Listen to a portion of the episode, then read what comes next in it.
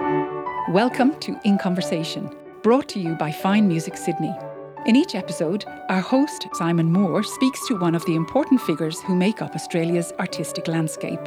Over the course of the programme, you'll hear all about our guests' life, work, and interests, along with a number of musical pieces of their choice.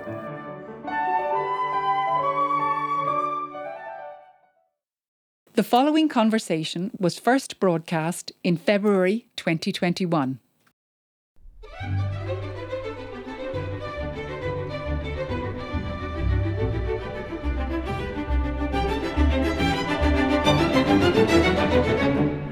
Hello, I'm Simon Moore. This is In Conversation on Fine Music Sydney. Alexander Berlage is an award winning theatre director and lighting designer. His recent sold out production of American Psycho won nine Sydney Theatre Awards, including Best Direction of a Musical, which is not bad considering he'd only gone and won that same award the year before. He's my guest in the studio today. Alexander Berlage, thank you so much for being in conversation with me today. Hello, thank you for having me. Well, it must be very cool to rattle off such a long list of awards for, for just for just one of your babies. Um, tell me about the impact that that had on you.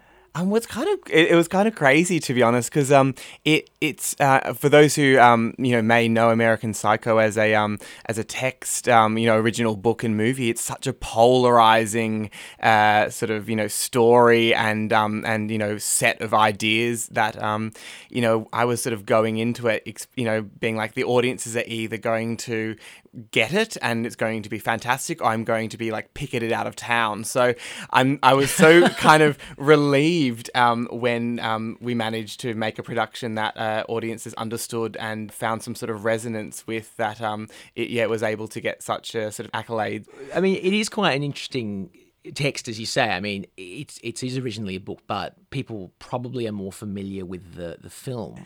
Yeah, with Christian Bale. So, how much when you're putting together a production like that, how much are you relying on your audience being familiar with with it already, or, or does that kind of change? Well, I have to. I don't want to do that because it'll look like I'm trying to rip off the film or or, or yeah, referencing it. I mean, it's an interesting question because I mean, American Psycho is is so um, there, there, are certain moments and sayings in it which are so iconic, and um, we kind of found that there's like three types of relationships you have with the text of American Psycho. Mm. You've either read the book, you've either seen the entire movie, or you either think you've seen the entire movie because you've seen that famous scene with the axe and the couch, you know, underscore underscored by hip to be square. So there's kind of like three different types of people. So, but all of them had seen that iconic scene, mm. essentially. If there's one thing we knew we needed to do that scene as it was in the film because when you come to see the musical you know you're expecting you're that scene that you're, you're, waiting for that moment. Yeah. and so you know that was the big thing that we sort of knew going into it. But besides um, that we really um, wanted to approach it and um, through a very sort of much more queer um, lens and and also sort of push the um, sort of elements of feminism which um, uh, the uh, directors of the film really started to sort of pepper in in their in their interpretation. Oh so that's not really in the book? Well I mean, the book is the book is written by um, like a, a, a gay man, but then the film was directed by um, an incredible incredible female director, mm. and she actually you know started to sort of put a sort of spin on it, where her big thing was about not making the violence of the um of the novel and the text um, something to be celebrated, but something to really be disturbed by, and mm. and um, and we sort of wanted to take that further and really sort of like hold up a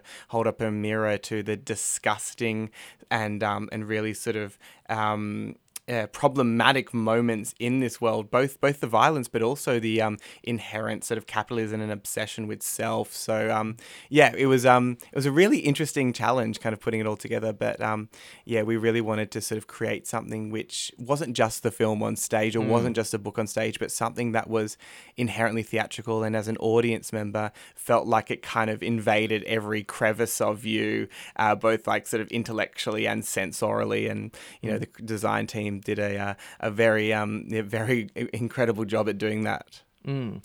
So, in terms of the staging, I mean, because this is this is a production that, uh, well, not a production, but a, a musical which originated overseas, mm. obviously. So, when you're creating it in Australia for the first time, mm. do you allow the overseas version to impact your creation, or do you take it completely from scratch. Well, the like the, the um the uh, Broadway production sort of uh, didn't really go so well, um, uh, unfortunately, and I think part of the reason it didn't go so well was because the venue was uh, was quite big, and also they they they sanitized it. They kind of made it into this sort of strange, polished commercial sort of vehicle, and then it kind of sort of lost its grit and lost its kind of little sort of you know quips and political edge. So I mean, one of the things that um, that we had uh, really going well for us was the intimacy of the space we did the show in at the Hayes, which is for those who haven't been before, it's only got 110 seats, so it's this tiny little kind of hothouse of a theatre space, and uh, I think um, yeah, it the um, it really it really worked in there. But um,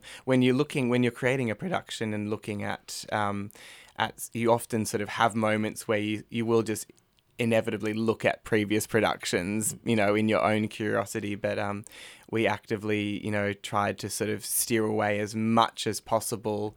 Um, yeah, from trying to be um, trying to be sort of uh, influenced by it. I mean, you talked about the size of the the space. I remember the you had a sort of rotating um, stage, Yes, basically. yeah. Um, so was that to try and create more space, or was that? Oh, I mean, yeah. I mean, it, it was um, it was a bit of a bit of column A, a bit of column B. I suppose it was, it did give us more space. Like Yeah. it meant that you know we we basically had an infinite set.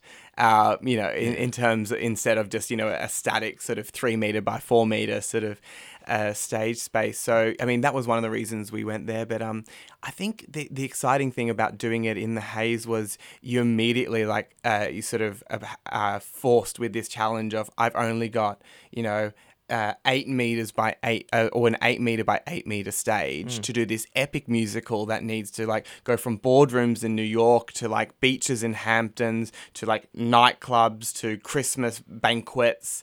And like how am I go- how do we possibly do this in this space for you know this um this you know uh, comparatively small uh, small budget? And it makes you kind of have to think outside of the box. You can't just do a backdrop and a, in a complete furnished setting for each um, each location you need to go for. You need to speak uh, think much more abstractly and and kind of think what's the overall gesture, what's the overall vehicle um, that you want to use that can um, you know, most succinctly and most effectively support the concept that you're trying to present to the audience. So, you know, in trying to solve this uh, this issue of space and this issue of you know, creating a show on this uh, budget, we inherently couldn't really do anything that looked like the original production. Hmm.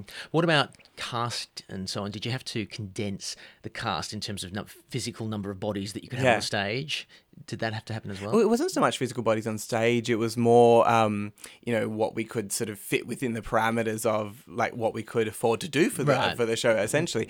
Um, but Dollars uh, rather than I- I, mean, dollars. I mean, we're always thinking about the dollars in the theater. Yeah. That, I mean, that's the that's the unfortunate um, thing. But um, yeah, so we had you know c- quite strict uh, sort of constraints of the amount of cast we can have. But I mean, I can't. Looking at the production now, I can't really think of what what I would do with any more cast. Like Right, it, it's sort of it it, yeah. it it feels like we had the perfect amount. Like but yeah, I mean, when you know when you originally do productions of, of bigger scale, like I think they had like double the amount of cast. Um, so you have to find these sort of strange, these strange, interesting ways where you know if a script is written to have you know ten people on stage, how can we make it work with just five, but make it kind of seem like it was always designed for five, or make the five seem like 10 you know so you're you're sort of forced with these little challenges of kind of of little um you know theatrical magic to just make things work put it that way Can you reveal any of that theatrical magic, or would that be telling? oh i mean one of the things we just literally did was we put mirrors on stage so you know automatically Yes. you know we had a cast of uh we had a cast of 12 and you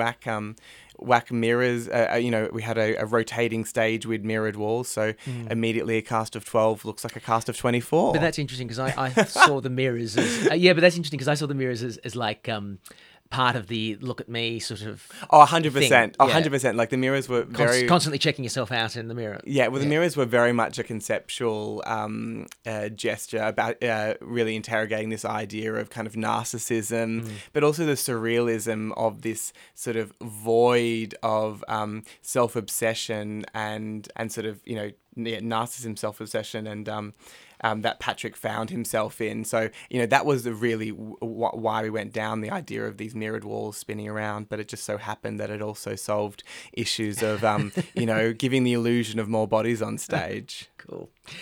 Well, I think we have to have some music, and uh, now, and the music's actually going to be from the next thing, if I may say. Can you tell us about what we're about to hear now? Oh, yes. Uh, so I'm about to start rehearsals uh, for Young Frankenstein, the musical, uh, which will be on at the Hayes, um, opening the 18th of Feb. Um, and uh, yeah, this this next track is um, one of the uh, the sort of big marquee numbers um, of the show. It's uh, Putting on the Ritz. And I have to warn uh, listeners who might be familiar with other renditions of Putting on the Ritz that uh, there's a few moments in this that you might find a little bit surprising, but don't worry, do not adjust your set.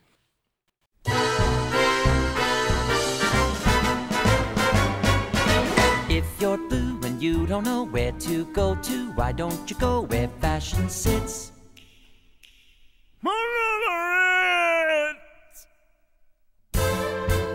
Different types who wear a day coat, pants with stripes, and cutaway coat, perfect fits.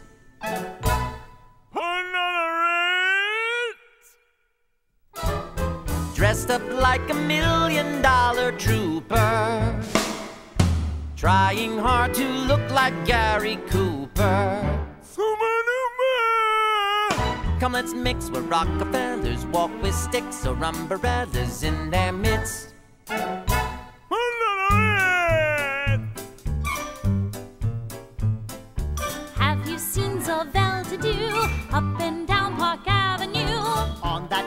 Famous thoroughfare with their noses in the air. High hats and arrow collars, white spats and lots of dollars, spending every dime for a wonderful time. If you're blue and you don't know where to go to, why don't you go where the fashion sits?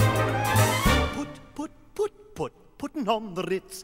Different types who wear a day coat, prints with stripes and cutaway coats, are perfect fits. Cha putting on the Ritz. Take it.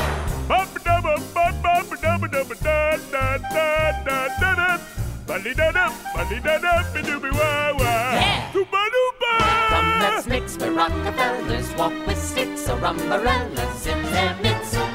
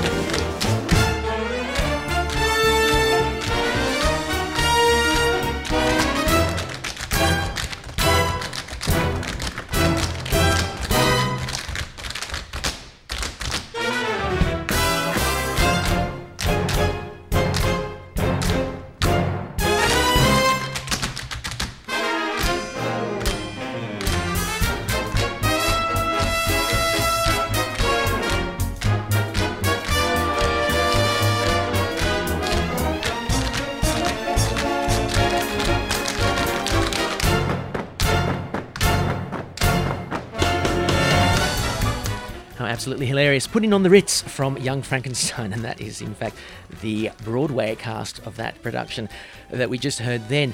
And, well, Young Frankenstein is on at the Hayes Theatre from the 18th of February. You can find out more by going to hayestheatre.com.au. But I'm very excited to have in the studio today with me the director of this production, Alex Berlage. Alex, so why Young Frankenstein? Why Young Frankenstein? Well, I've kind of found that over the last few years, um, kind of fa- established this little sort of habit, or maybe I don't, I don't know uh, why or how it's happened, but I've kind of strangely just taken these cult, uh, satirical or camp movies and um, you know found their musical adaptation and uh, ended up directing them at the Hayes. So I mean, I think it just makes sense. I mean, Young Frankenstein is you know Mel Brooks is kind of a genius of of comedy and um, and so yeah, I, I I figure why not why not have a bit of a, a jaunt with Mel Brooks? I mean, it's a hilarious. hilarious film, and the um, and the musical is equally hilarious, and it it really lends itself to being um, pushed even further in a theatrical setting. So um, yeah, I, I, I, don't, I don't know. I suppose maybe ask the question uh, again after we've opened and I might be able to tell you more coherently. But all I can say for now is I've just got a good feeling that it's going to be fun. right. Um, and this was originally scheduled for last year, if I recall. Yes, and we the were- dreaded lurgy got in the way. Yes, we were originally meant to be on in November, um, but then something I'm not sure what happened in the world. No. But there was some some crazy world event, you know. Yes, but um, yeah, no, we're we're, we're opening in, in Feb now, and and so so happy to um be finally getting the the show um in front of an audience. It feels like we've been working on it for a length of a lifetime. Yeah, because that's that's the question. I mean, you said it was only November, so it's not like it's delayed that long. It's No. not like it was supposed to be March last year or something. Yeah. So, how ready were you before the pin was pulled? For those who um are listeners who um you know aren't theater practitioners is like most of 2020 uh, a lot of a lot of theater artists couldn't really do anything.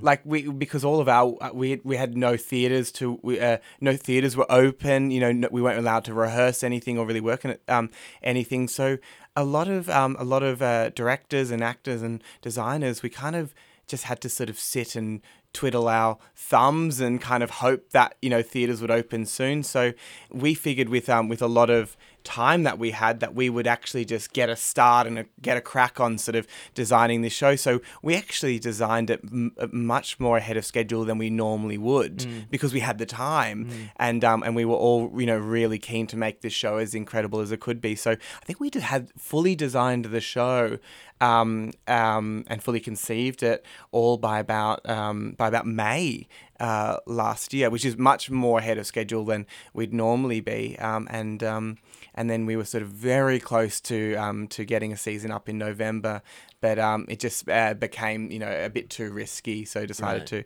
to push it. But um, I mean uh, the the set and costumes they're all sort of pretty much ready to go, and um, and sort of conversations with lighting and sound and choreography they're all like everyone's just like bubbling and they're just like let me at it, let me at it, like so it's so exciting. Like it's um it's kind of it's it, it feels like the the, the best show to um, to sort of launch um, yourself back into the theater as a creative on. Like it's just it's it feels like we're about to sort of go to like first day of like school or like you but it's like the most or like school camp or something and it's the most exciting thing and we're like going to like we're going to do this and we're going to do that and we're going to you know play all these games and we're you know and it's just going to be a complete riot so and You have to have your mean director's hat on to stop them. back. Oh, I know. And the cast that we have got, uh, like the uh, the bunch, like I think they're the silliest humans.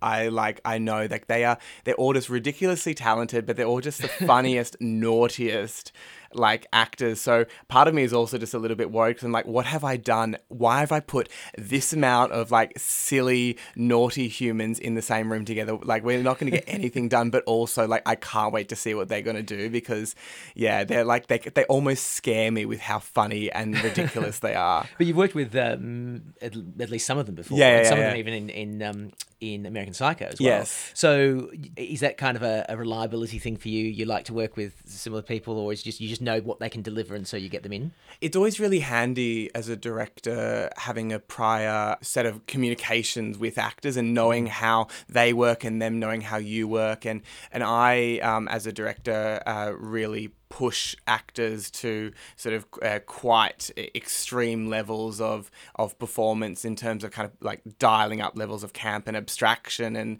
sort of physicality. So um, it is it is quite handy to have a, a sort of performers who know what they're what they're in for, and we have that set of um, that sort of shorthand already. It's not just sort of uh, you know saying oh these these are great actors. I'm just going to find a way to shoehorn them into Yeah. a role. I mean they're also just happen to be the perfect actors for these roles.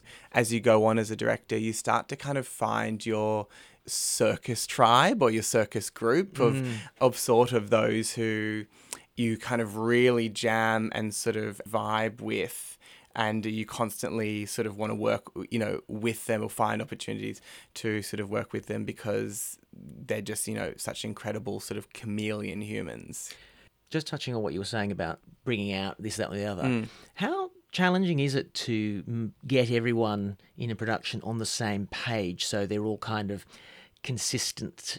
so- You know how sometimes you see something and you go, they're all in different plays. I think it's all about getting the casting right when you audition the actors. You can kind of tell when you're auditioning what what the parameters are for sort of understandings of worlds or kind of you know the yes and like or what sort of like offers um, or levels of playing each performer has within their um, incredible set of um, of skill and um, but uh, yeah, in terms of getting um, you know all, all performers on the same level, it is it is can sometimes be tricky, um, but it's uh, it's often helped by sort of having shared references. So trying to sort of early on sort of sort of refer- you know reference it kind of needs to be like this or like a mashup of this and this. And and I um I often sort of tend to throw sort of like absurd sort of kind of hybrid mashups together. Like it's you know it's like home and away but out of space. You know like just sort of things like that. So you have these kind of like calling cards are like mm. everybody knows Touch home and points. away mm. everybody knows outer space. So then when you put it together it's like okay cool we know what we're doing you mm. know? Um uh, yet to do Home and Away Outer Space. So if anybody's looking for a production of Home and Away Outer Space, I'm here. Um, but um, but no, God it's, it's about all. it's yeah, but it's about finding it's about finding those um those reference points that everyone can tune into to get them on the same page, and they could be incredibly abstract. We touched when we were talking about American Psycho about the size of the stage and so on.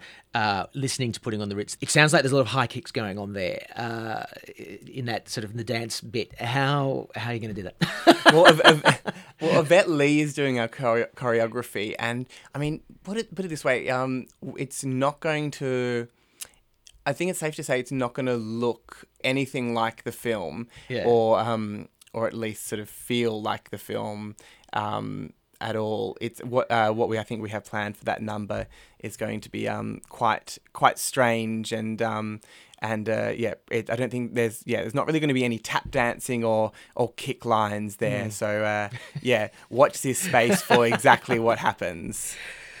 Now let's move to uh, another hat that you wear because you're also co-director of the Old Fitz Theatre. Yes. Um, now I have to say I, I find this as a bit of a hidden gem of Sydney's theatre life. Can you tell us a bit about the Old Yeah, Fitz? it is another. It is like it is such a hidden gem. I it's it's one of the um one of the best theaters in Sydney. It's this little 65 seat theater in the middle of Woolloomooloo. Blink and you'll miss it. It's kind of attached to this sort of small this small pub called the Old Fitzroy Hotel. And um, yeah, um, I just recently uh, joined uh, the team there with uh, Kat Davies and Con Costi, and the three of us, uh, the artistic directorate now, and and um, it's it's such a little melting pot of of incredible emerging theatre, and some of the you know the careers of uh, Australia's greatest performers like you know Tim Minchin and Kate Mulvany, and you know the you know the list goes on with lots of different names had their careers start um, at the um, the old Fitz Theatre. So it's really if you want to kind of see what the next sort of gen theatre makers and performers where you know where they're hiding, it's in this in this venue, and it's um it's really exciting to be part of the team and sort of uh, helping to sort of um, uh, program you know where we head next with what shows we produce there, and um, yeah, looking forward to sort of um, announcing uh, our se- our season for this year um, in a couple of weeks, and um, and then opening to the public um, in March. So yeah. Is there anything particular you're hoping to achieve with the theatre? Oh, one of the th- one of the big things between Cat Con and myself that we've been really um, really keen on doing is finding a place in uh, Sydney theatre that really celebrates uh, form and you know differences in um, in in in approaches to theatre making. So not just presenting plays, but presenting you know elements of devised work. You know musicals, opera. Um, uh, sort of yeah, absurdism. So uh, uh, we're really um, sort of looking forward to sort of pushing the programming in um, into a more um, formalistically diverse territory, as well as um, bringing some really exciting theatre makers to the space who haven't yet made theatre in there. So um, yeah, just sort of kind of shaking it up a little bit. Put it that way. Doesn't hurt for something to be shaken up. I oh think. yeah, shake it. Well, uh, time for a bit more music, I think. The next track we'll hear is Screw Loose from Crybaby. Now, why do you want us to hear this? Um, well, Crybaby um, was uh, the first musical that I ever directed, and um, and that was back in 2018. And um, this is just a um, a fun little song um, uh, in the show, which is sung by Lenora, who's deeply in love with Crybaby and cannot stop thinking about him. Um, maybe a little bit problematically so, but um, but it's a fun it's a fun little musical, and yeah, it was my first my first endeavor into into directing musical theatre, and um, yeah, it's a great little number about halfway through the show.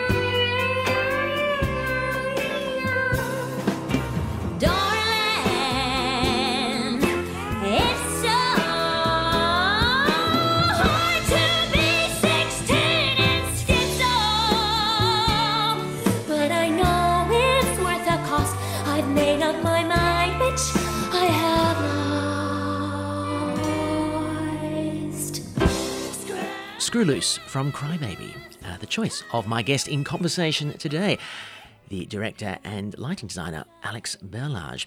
Alex, I'd like to go back to your sort of formative years now, if I, if I may. Did you always see the theatre and particularly musical theatre in your future when you were a child?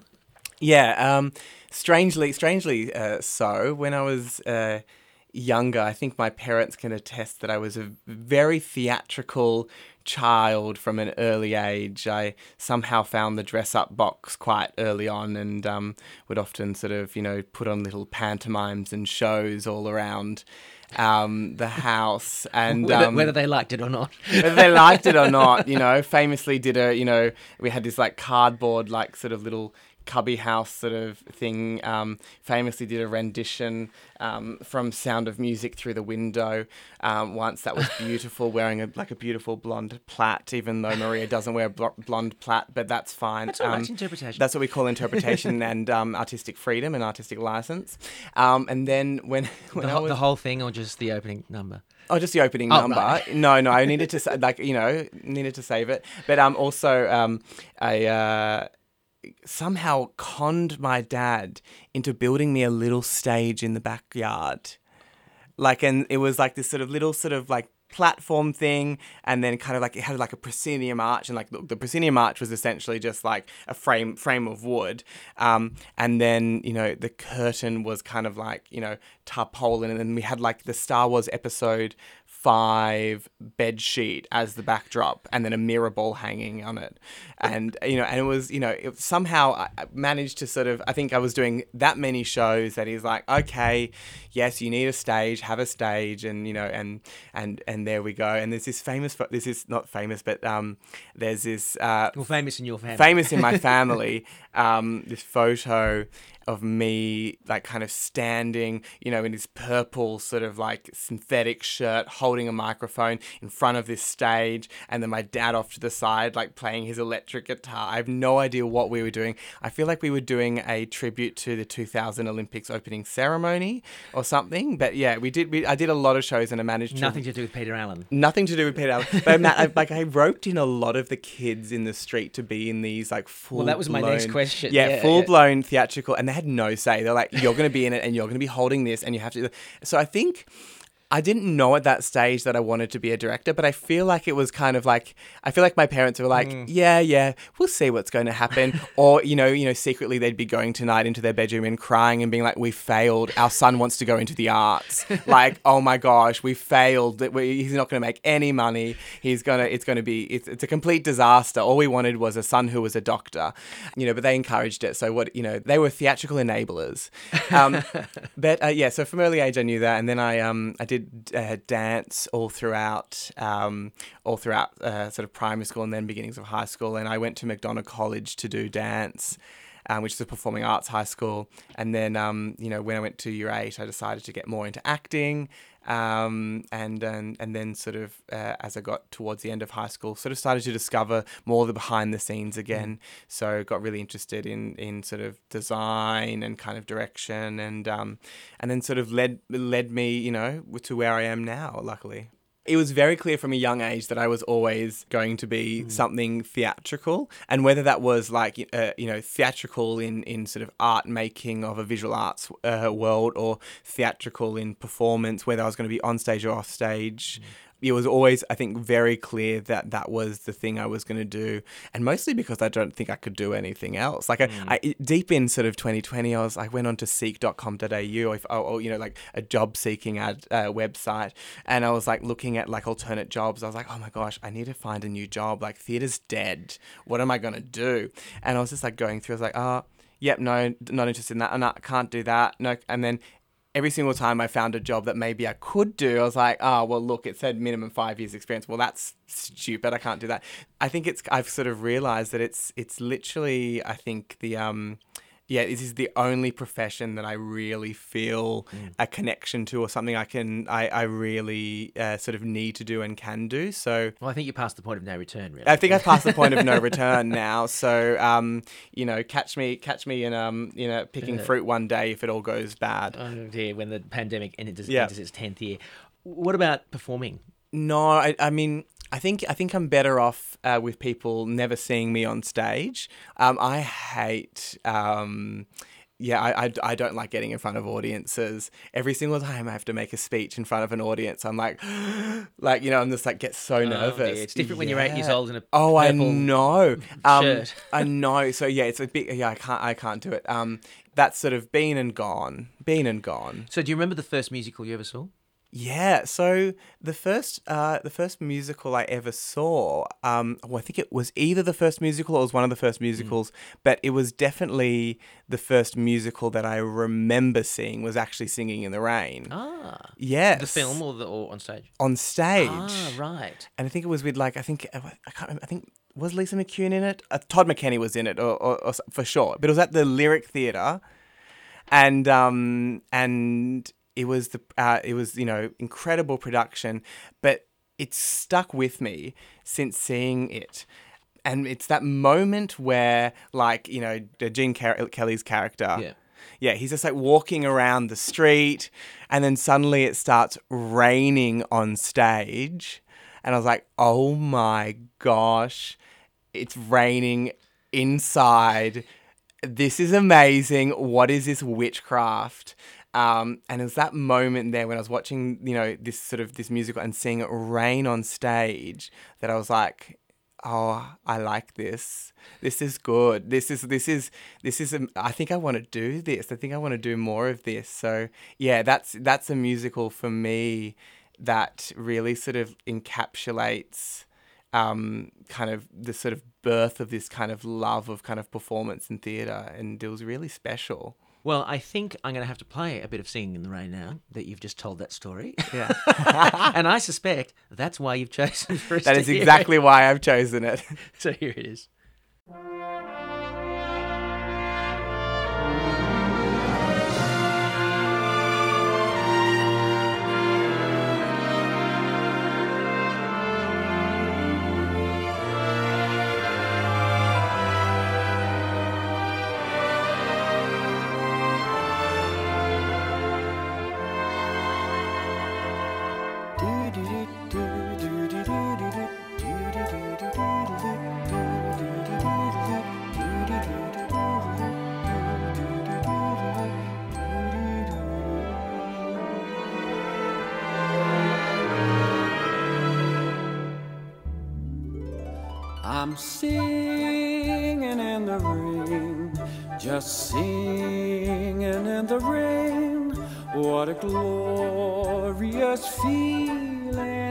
Happy again.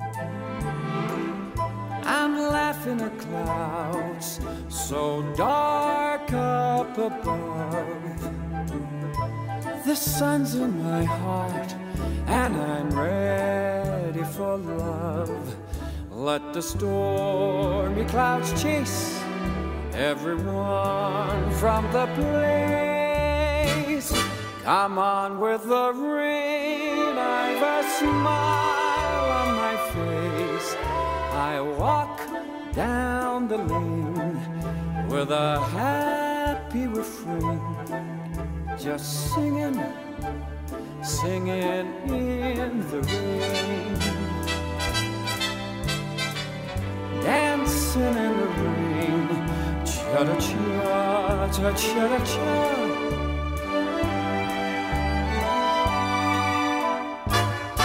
I'm happy again.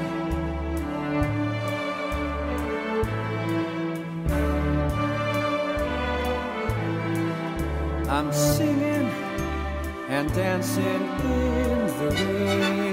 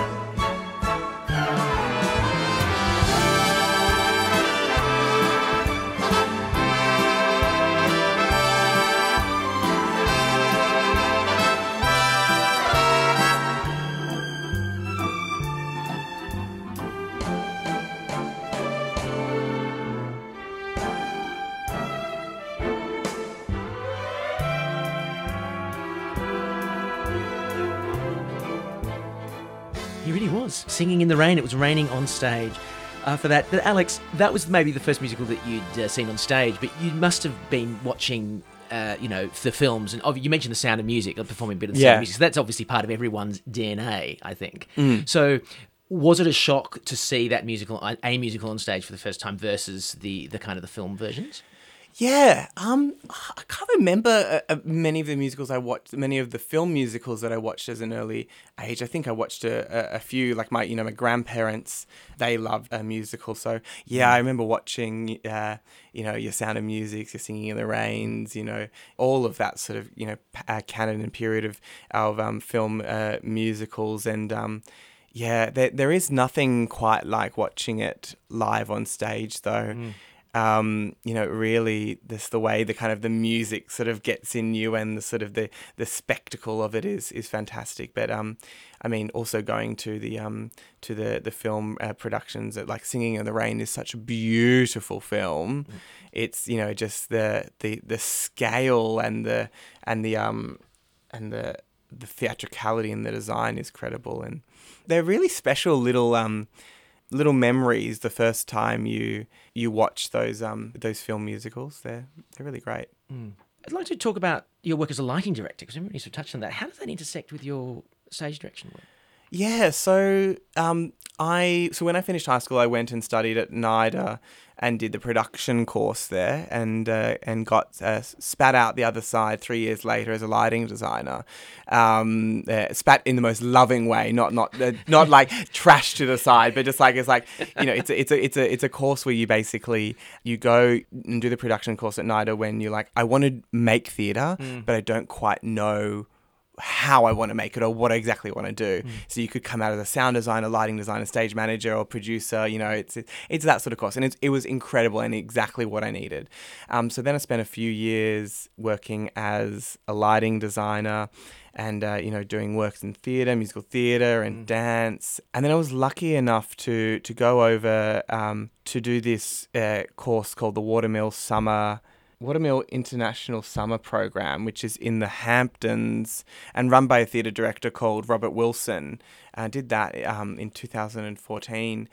And you spent six weeks just with a bunch of artists of multi, of across disciplines um, and um, from all over the world. And it sort of taught me that you don't just have to be one artistic occupation or one artistic discipline and you can actually be, you can actually work across all disciplines and that's actually some of the most exciting ways to make theater is to is to have little sort of hands and pots in different things and put on this hat for this project or put on that hat for that project so it kind of allowed me to sort of open up the way um, I considered myself as an artist and a theatre maker. So I decided to then go and um, and apply to study directing at NIDA and was lucky to get in and um, and I'd never directed anything before, so it was like a big gamble.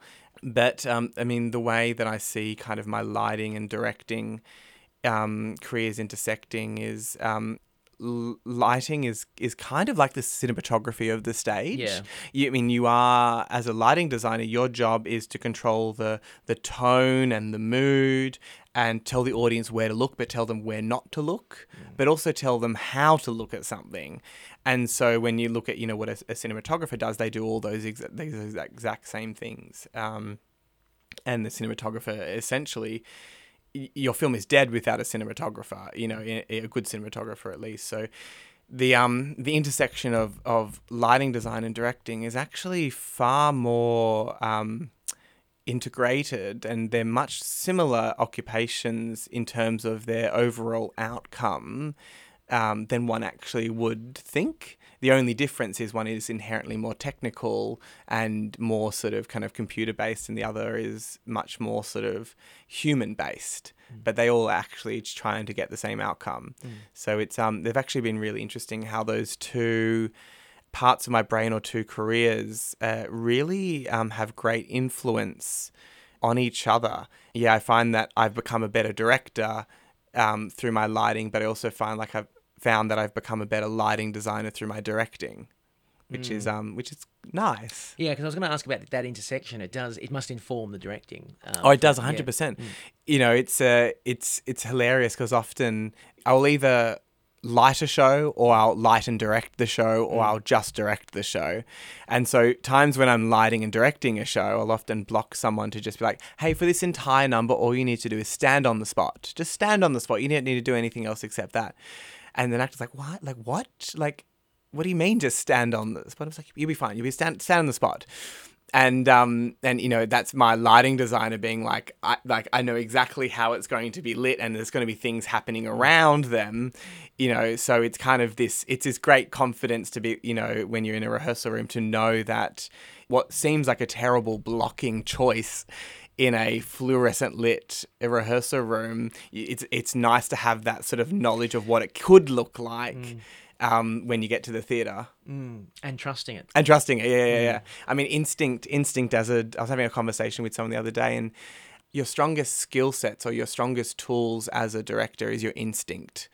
And you, if you can't trust your instinct, or the moment where you fail to tr- trust your instinct, is when things will start to go pear shaped. So moving on, you um, went to Britain in 2019 to uh, work with the Birmingham Royal Ballet and Sadler's Wells in London. How did they come about? Yeah, it was it was one of the strangest ways I've ever gotten a um, a lighting design um, opportunity. I was lighting a Sydney dance company at the end of 2018. They did they did this thing called uh, New Breed, which they do every every year at Carriageworks, which is for emerging choreographers, uh, each making about a 20 minute work and um, I lit that, and then I got an email from this German set designer two days later, um, basically asking if I'd be interested uh, interested in going over to Birmingham to light this ballet. And he apparently he was in town and he'd seen the production the night before and um, wanted to meet up for a coffee. And I thought I was being trolled. I thought I was like I was like like what? This is this is this is strange. So I met um his name was Thomas. I You almost deleted his spam. I was? I was always just like, no, I'm not giving you my bank account details. I'm not interested in marriage. Um, and um, and so met at coffee and and we worked with um, uh, uh, Thomas Mika and he's, he's incredible incredible set and costume designer. And um, the choreographer um, was a, a, guy called Jack Lister who is actually based in Brisbane. So um, we went over there and um, yeah spent a few weeks in Birmingham in the UK lighting this ballet at the Birmingham Hippodrome.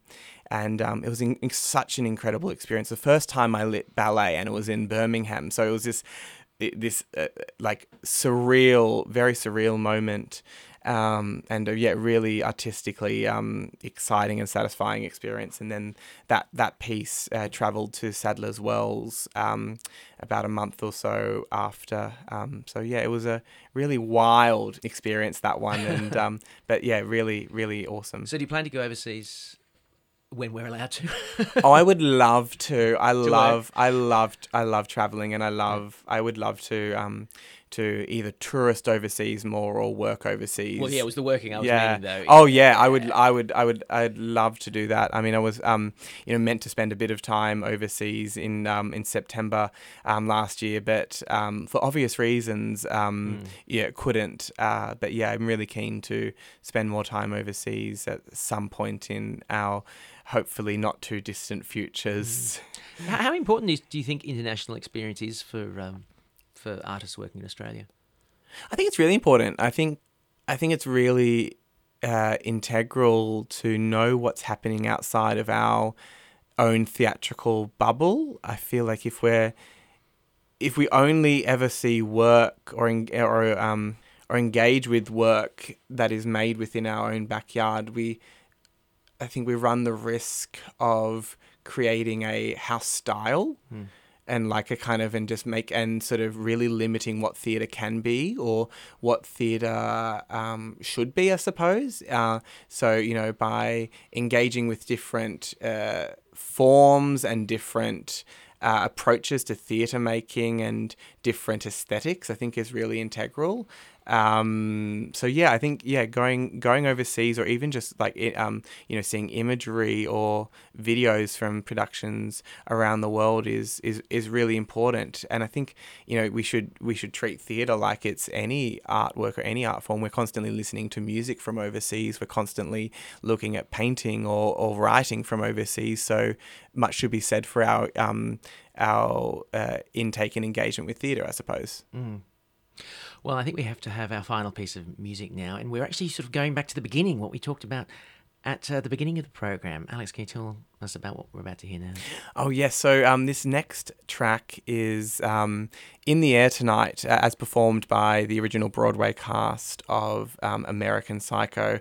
And uh, it's, uh, it's an adaptation or a, a cover of uh, the famous Phil Collins uh, song. And it happens in this really haunting um, moment in the show. And it's, it's, it's when performed live, it is so stunning and just sends chills down your spine. And it's um yeah, I think it's actually besides the fact that it's in a musical that I've worked in, I think it's uh, worked on. My apologies. It's it's um it's actually I think one of my favorite pieces of music um of the last few years. It's really it's really beautiful.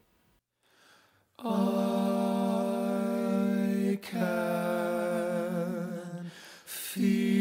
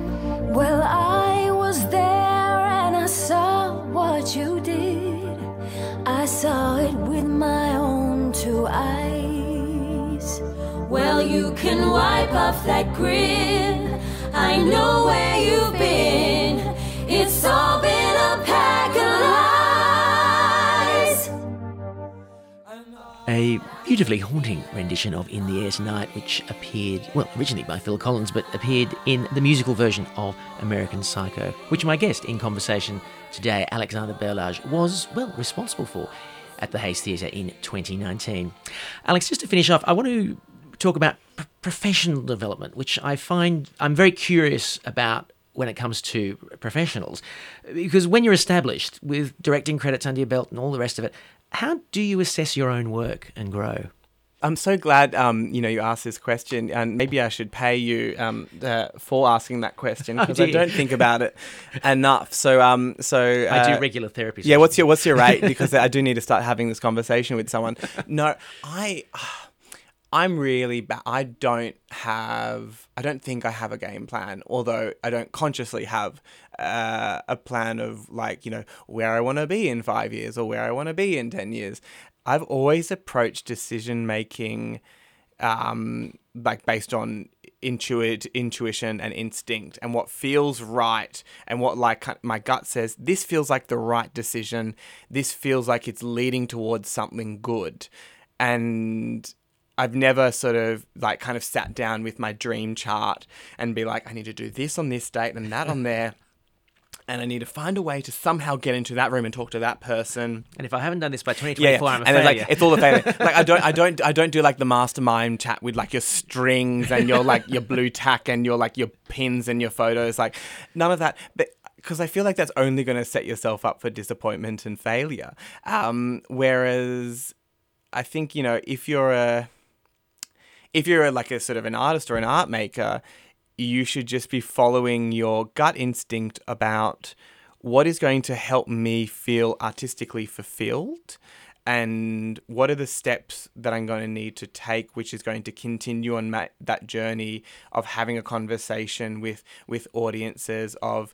Uh, you know, of putting provocations on stage, of feeling, yeah, feeling artistically um, uh, satisfied. So I've, I've been really lucky that every single decision I've been lucky enough to be in the position to have made has uh, led to uh, has has done me well, and and I think that's about really trusting your instinct and your intuition, and and I can see potential paths for me along the way that I could be heading towards, which you know could be quite nice to keep going down there, but I'm sort of keeping myself open to what what's in store and what could happen um, because I think that's you know a nice thing to sort of allow yourself to just sort of take every offer, every provocation that might come your way and and deal with when, deal with it when it does.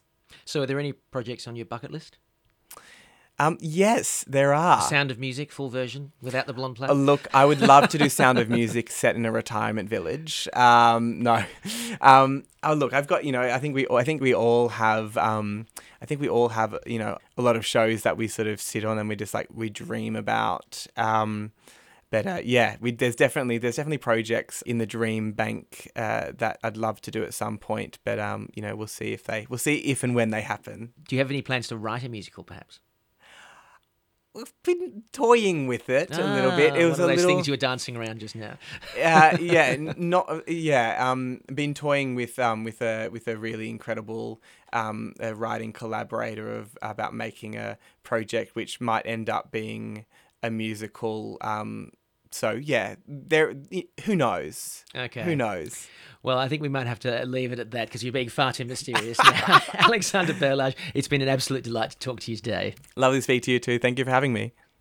Director and lighting designer Alexander Berlage, my guest on In Conversation today. His production of Young Frankenstein is on at the Hayes Theatre from the 18th of February. Get along to hayestheatre.com.au to find out more.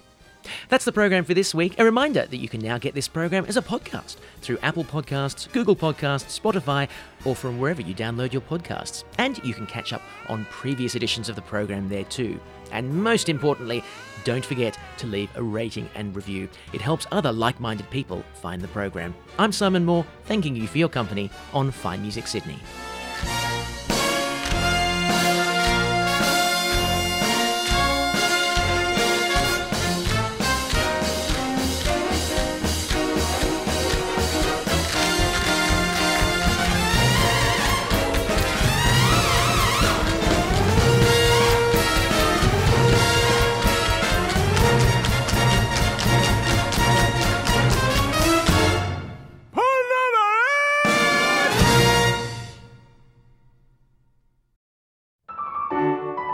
For listening to In Conversation. This episode originally aired on Fine Music Sydney, 102.5 FM, streaming and DAB+. It was presented by Simon Moore and produced by Joe Goddard. For more episodes, just head to finemusicsydney.com slash in conversation.